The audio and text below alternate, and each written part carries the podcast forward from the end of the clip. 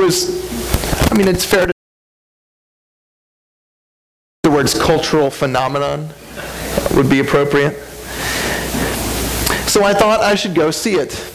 And I have to tell you, I really didn't get what all the fuss was about. I mean, even the title sounded wrong. The movie begins and it's warm and sunny and beautiful.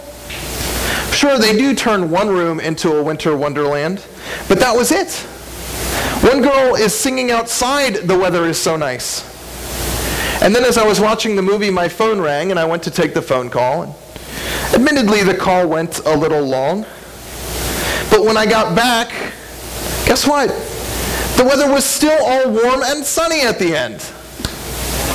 Did they really call the movie Frozen because of what they did to that one room? Clearly, this is facetious and ridiculous. You know me better than that. You know that I've seen the movie Frozen many, many, many times, that I have memorized the songs. And it's not really watching a movie if you miss the vast majority. Am I right? See, we know this. We know this, and yet when it comes to the most important part of the Bible, we can do the same thing. Let me explain. Today we celebrate Palm Sunday. It's why we have these really weird plants in our hands. Palm Sunday is the start of Holy Week, where we tell the story of the final week of Jesus' earthly ministry. Next Sunday is Easter Sunday. Again, mark your calendars. It'll be fun. Mark, uh, Palm Sunday is a day of extreme joy when we celebrate Jesus' entry into Jerusalem hailed as a king. Easter Sunday is a day of extreme joy when we celebrate Jesus' resurrection from the dead. But in between those celebrations, a lot of stuff happens. And if we miss it, if we skip it, well, you wind up wondering why they called the movie Frozen. Yes, I know that joke fell flat the first time I did it, and yes, I brought it back, and yes, I know it fell flat the second time I did it. I am undeterred. So this morning, we are going to look not only at the Palms, but also at the Passion. We'll begin at the beginning of the week. That's a good place to start. Jesus has finally arrived near Jerusalem. His mission always was going to lead him there. The Messiah was destined to come to Jerusalem and retake the throne of David. Now, I know I make a lot of Lord of the Rings references, but it was on this weekend, so I have to. This is like Aragorn returning to Gondor, Isildur's heir returning to take his ancestor's throne. I promise that will be the last one for a few weeks. Jesus arrives in Jerusalem right before the celebration of the Passover. Jesus and his followers wouldn't have been the only Jews traveling to Jerusalem at this time, however. Instead, the city would have been bustling as faithful Jews from all over Israel would make a pilgrimage to the holy city for the festival. But Jesus wasn't the only ruler who would arrive in Jerusalem Pontius Pilate, the local Roman authority over the region, would also have arrived to make sure that the festival was celebrated in peace. You see, if there was one thing that frightened the Romans, it was insurrection. It was rebellion. And the, festival of, and the festival of the Passover celebrated and commemorated the time in the history of Israel when God had liberated them from another ruling power. That time it was Egypt.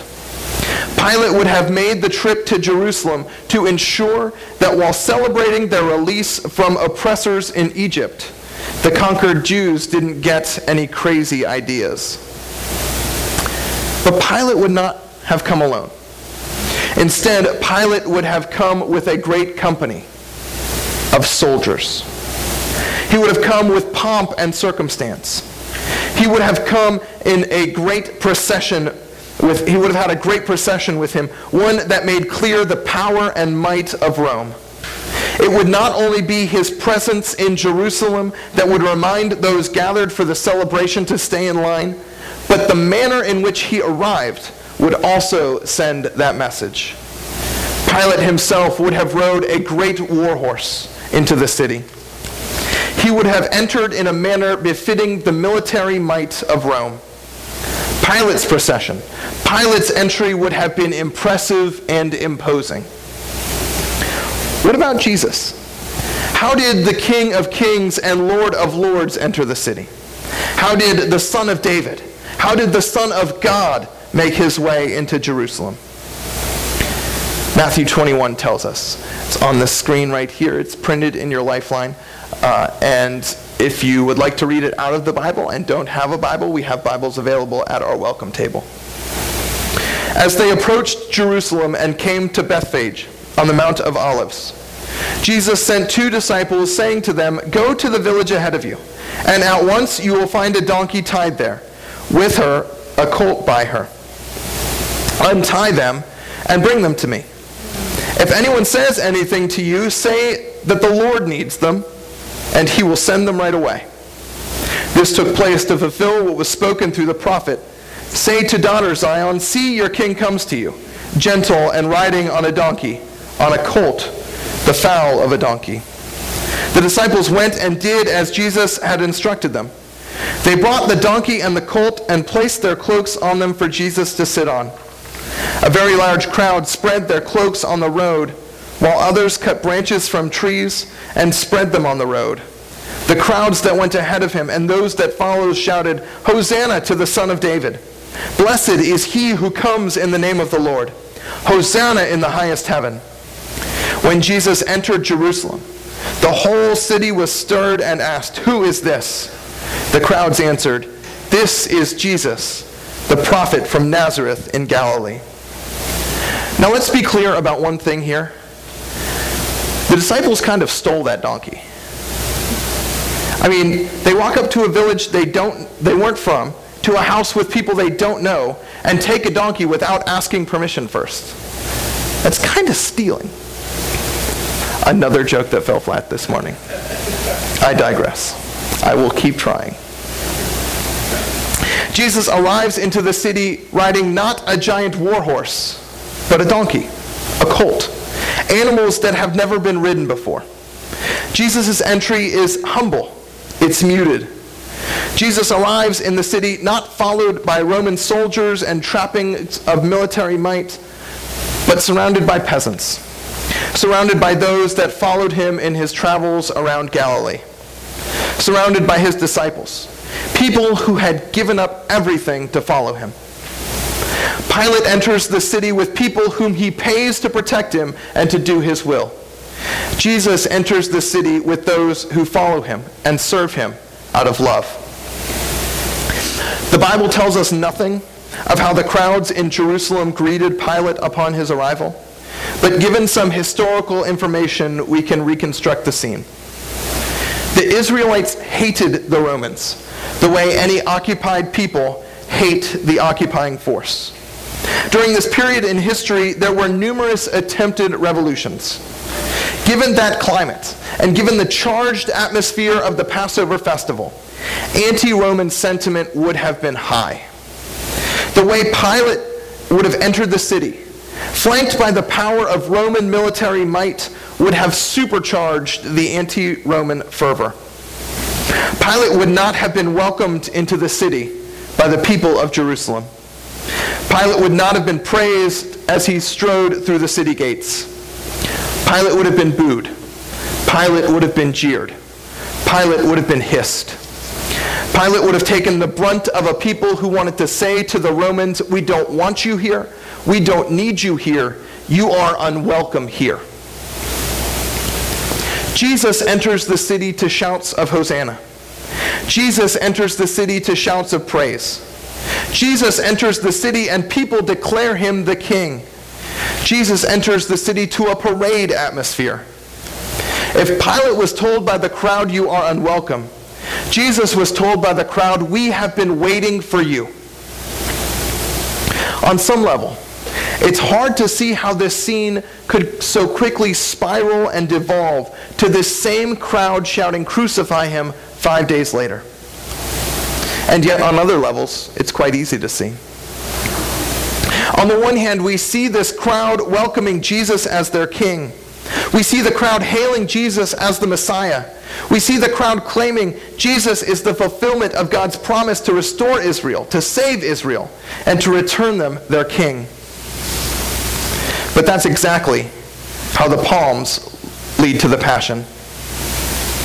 Because while the crowds welcomed Jesus as their king, while the crowds welcomed Jesus as their Messiah, there were groups that stood to lose if that were the case.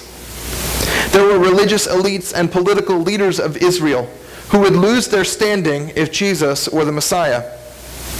And these religious elites and political leaders lived a pretty comfortable life thanks to their cozy relationship with the Roman governors. And the Roman Empire was not about to see their unquestioned rule and might challenged by an upstart from Nazareth. And so, as Jesus teaches in the temple, using parables that talk about overthrowing the religious elites, as Jesus overturns tables in the temple courts, disrupting the religious economy, when Jesus says dangerous things about paying taxes, the religious elites and political leaders hatch a plan to get Jesus out of the way. And that's how palms turn into passion. And that's what this story means for our lives. You see, the crowds welcomed Jesus into the city. The crowds welcomed Jesus as their king. The crowds were happy Jesus was there until Jesus being there meant their lives needed to change. They were happy to have their Messiah until the Messiah disrupted the status quo. We have one more week until Easter. One more week until we remember and celebrate that the risen Christ has burst forth from the grave and burst into our hearts. But how often are we happy to have the risen Christ in our hearts until the risen Christ wants to disrupt our lives? How often are we happy to have Jesus with us until he wants to make demands of us? How, happy, how often are we happy to follow Jesus until Jesus wants to lead us to a place that we don't want to go? We are happy to give Palm Sunday to Jesus. We're happy to give the good moments, the triumphant moments to Jesus. We are happy to share in Christ's victories. But when Jesus wants to upset our worldview, when Jesus wants to upset our personal economics, when Jesus wants to upset our politics, are we still happy to have Jesus? When Jesus wants to claim our checkbooks, when Jesus wants to claim our choices, when Jesus wants to claim the way we think about God, when Jesus wants to claim how we want to order our lives, are we still happy to have Jesus? For the religious and political elites in Jerusalem, the crowds in Jerusalem, the answer was pretty clear. Jesus was arrested, tried, and led away to be crucified. In our hearts and in our lives, when we do not follow Jesus, when we do not give over the most important things to Jesus, when we balk when Jesus wants us to go further, we crucify Jesus too. We crucify Jesus in our hearts when we won't give all of our lives over to him. When Jesus stands trial and is given the chance to defend himself, Jesus is silent before his accusers. Jesus is silent before Pilate. Jesus is silent as the crowds decide whether he or Barabbas will be set free. Jesus is silent as the crowd decides his punishment. Jesus is silent as he is beaten, as he is whipped, and as he is led away to be crucified. Jesus will be silent before us as well. If we will not go further, if we will not continue to follow, if we will not let Jesus be Lord of all our lives, Jesus will be silent. And he will let us crucify him in our hearts, just as the crowd and the religious and political elites and the Romans crucified him at Golgotha. This morning, as we consider how we will respond to the risen Christ, as we consider if Jesus will really be our Lord and our King, I want us to be silent. Silent before the word. Silent before the story of the Passion. I'm going to read the Passion story from Matthew's Gospel. It'll be on the screen over here, and it's printed in your lifeline. Listen to the story, and then contemplate for a few minutes after whether you will hail Jesus as your King, following him wherever he goes, or whether you will tell him to get out. Meanwhile, Jesus stood before the governor, and the governor asked him, Are you the king of the Jews? You have said so, Jesus replied. When he was accused by the chief priests and the elders, he gave no answer. Then Pilate asked him, Don't you hear the testimony they are bringing against you? But Jesus made no reply, not even to a single charge, to the great amazement of the governor. Now, it was the governor's custom at the festival to release a prisoner chosen by the crowd. At that time, they had a well known prisoner whose name was Jesus Barabbas. So when the crowd had gathered, Pilate asked them, Which one do you want me to release to you? Jesus Barabbas? Or Jesus who is called the Messiah? For he knew it was out of self interest that they had handed Jesus over to him. While Pilate was sitting on the judge's seat, his wife sent him this message Don't, do any, don't have anything to do with that innocent man, for I have suffered a great deal today in a dream because of him. But the chief priests and the elders persuaded the crowd to ask for Barabbas and to have Jesus executed. Which of the two do you want me to release to you? asked the governor. Barabbas, they answered. What shall I do then? With Jesus, who is called the Messiah? Pilate asked. They all answered, Crucify him. Why? What crime has he committed? asked Pilate. But they shouted all the louder, Crucify him! When Pilate saw that he was getting nowhere, but that instead an uproar was starting, he took water and washed his hands in front of the crowd. I am innocent of this man's blood, he said. It is your responsibility. All the people answered, His blood is on us and on our children. Then he released Barabbas to them. But he had Jesus flogged and handed him over to be crucified. Then the governor's soldiers took Jesus into the praetorium and gathered the whole company of soldiers around him. They stripped him and put on a scarlet robe on him, and then twisted together a crown of thorns and set it on his head. They put a staff in his right hand. Then they knelt in front of him and mocked him. Hail, King of the Jews, they said. They spit on him and took the staff and struck him on the head again and again. After they had mocked him, they took off the robe and put his own clothes on him. Then they led him away to crucify him. As they were going out, they met a man from Cyrene named Simon, and they forced him to carry the cross. They came to a place called Golgotha, which means the place of the skull. There they offered Jesus wine to drink, mixed with gall.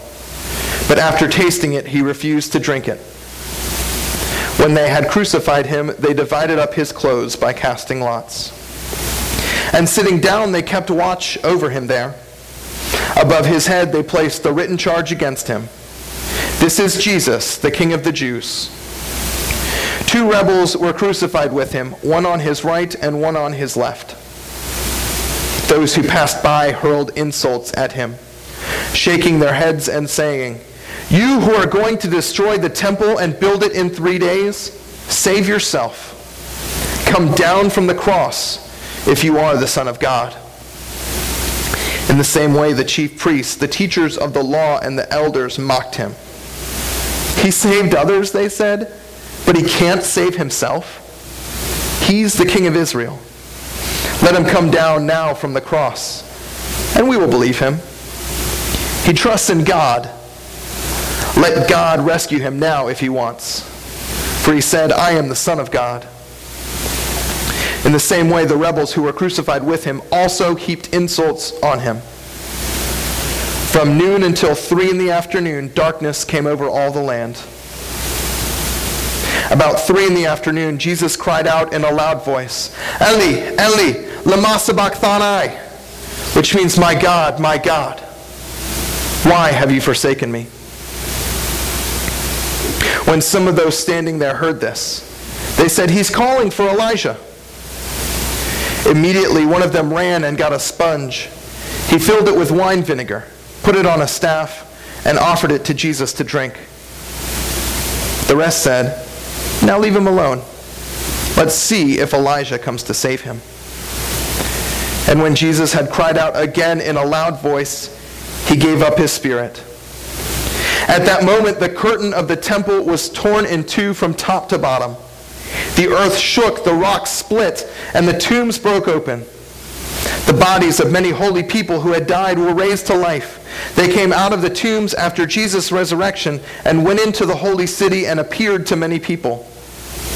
When the centurion and those with him who were guarding Jesus saw the earthquake and all that had happened, they were terrified and exclaimed, Surely he was the Son of God. Many women were there watching from a distance. They had followed Jesus from Galilee to care for his needs. Among them were Mary Magdalene, Mary the mother of James and Joseph, and the mother of Zebedee's sons. As evening approached, there came a rich man from Arimathea named Joseph, who had himself become a disciple of Jesus. Going to Pilate, he asked for Jesus' body, and Pilate ordered that it be given to him. Joseph took the body, wrapped it in a clean linen cloth, and placed it in his own new tomb that he had cut out of the rock. He rolled a big stone in front of the entrance to the tomb and went away.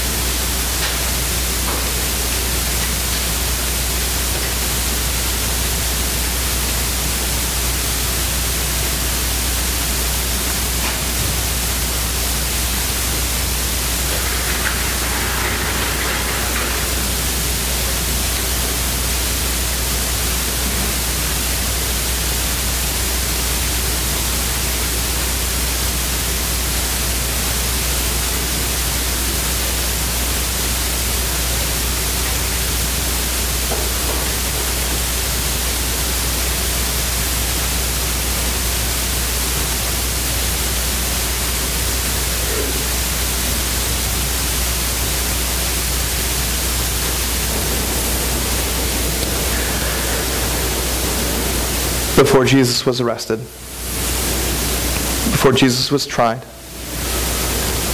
before he was mocked and beaten and crucified.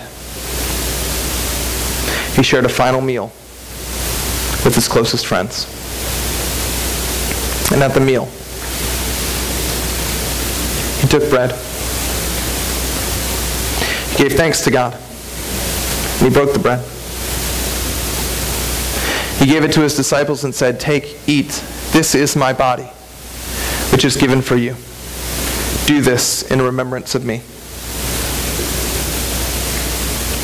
When the supper was over, he took the cup, again gave thanks to God, gave it to his disciples, and said, Drink from this, all of you. This is my blood, blood of a new covenant, poured out for you and for many for the forgiveness of sins. Do this in remembrance of me.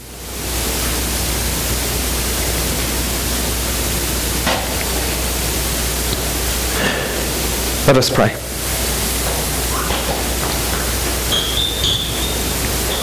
Pour out your Holy Spirit, O God, on us gathered here, and on these gifts of bread and juice. Make them be for us the body and blood of Christ, that we might be for the world the body of Christ, redeemed by his blood. By your Spirit, make us one with Christ, one with each other, and one in ministry to all the world, until Christ comes in final victory and we feast at his heavenly banquet. Through your Son, Jesus Christ, with the Holy Spirit in your holy church, all honor and glory is yours, Almighty God. Amen. We come to the table, remembering Christ's sacrifice for us. We come to the table remembering Christ's suffering on our behalf. We come to the table uniting our lives and our offerings and our sacrifices with Christ as we seek to experience the victory, as we hope for the victory that next week celebrates.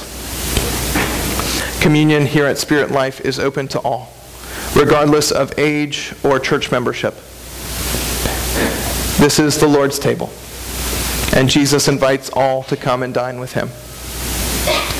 We invite you to bring any offerings you would have at, as you come forward and place them in the basket so that way your offerings, be they your lives, be they your prayers, or be they your talents and treasures, could be united in this moment with the offering that Christ makes on our behalf. Would those who are helping serve please come forward?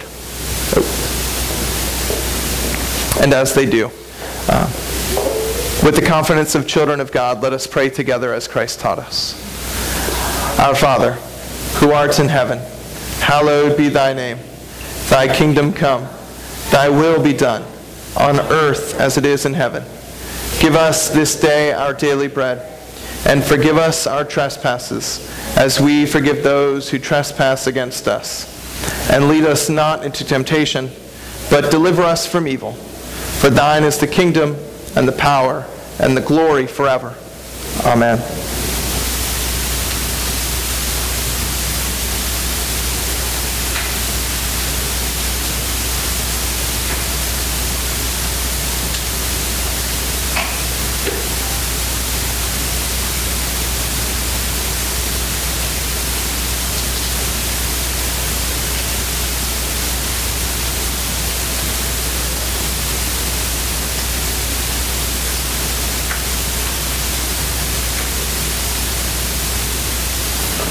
We have elements that are free of the eight most common food allergens, uh, gluten, wheat, dairy, egg, uh, and some others. If you need those, just ask your server.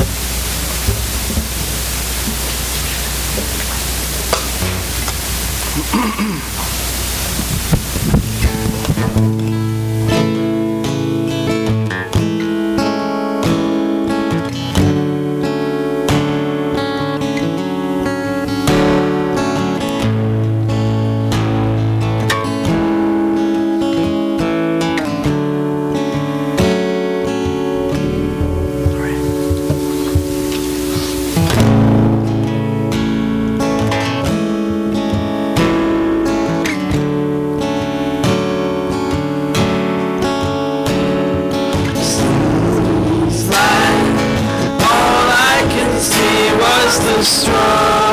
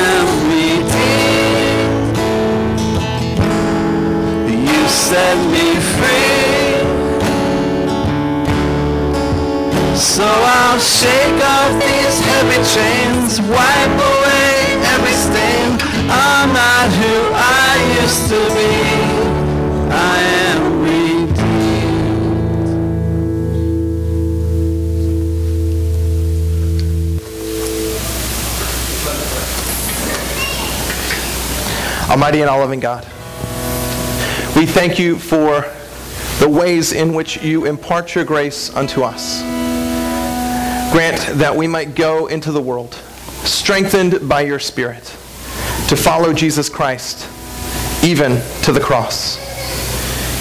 In Christ's name we pray. Amen. Would you stand with us one more time, please? So next Sunday, Easter Sunday morning, we are going to sing Christ the Lord has risen today.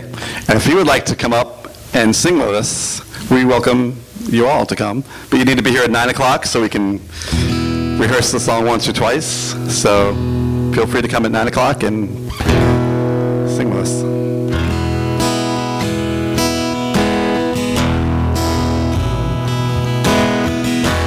Oh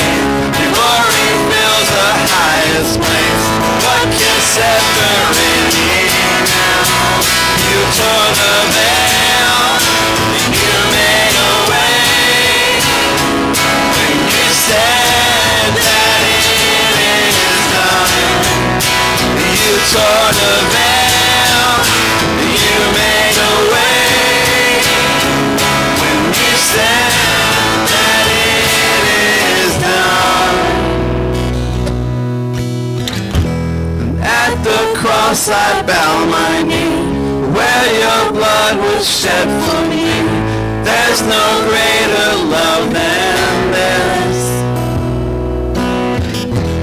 You have overcome the grave. Your glory fills the highest place. What can separate me now?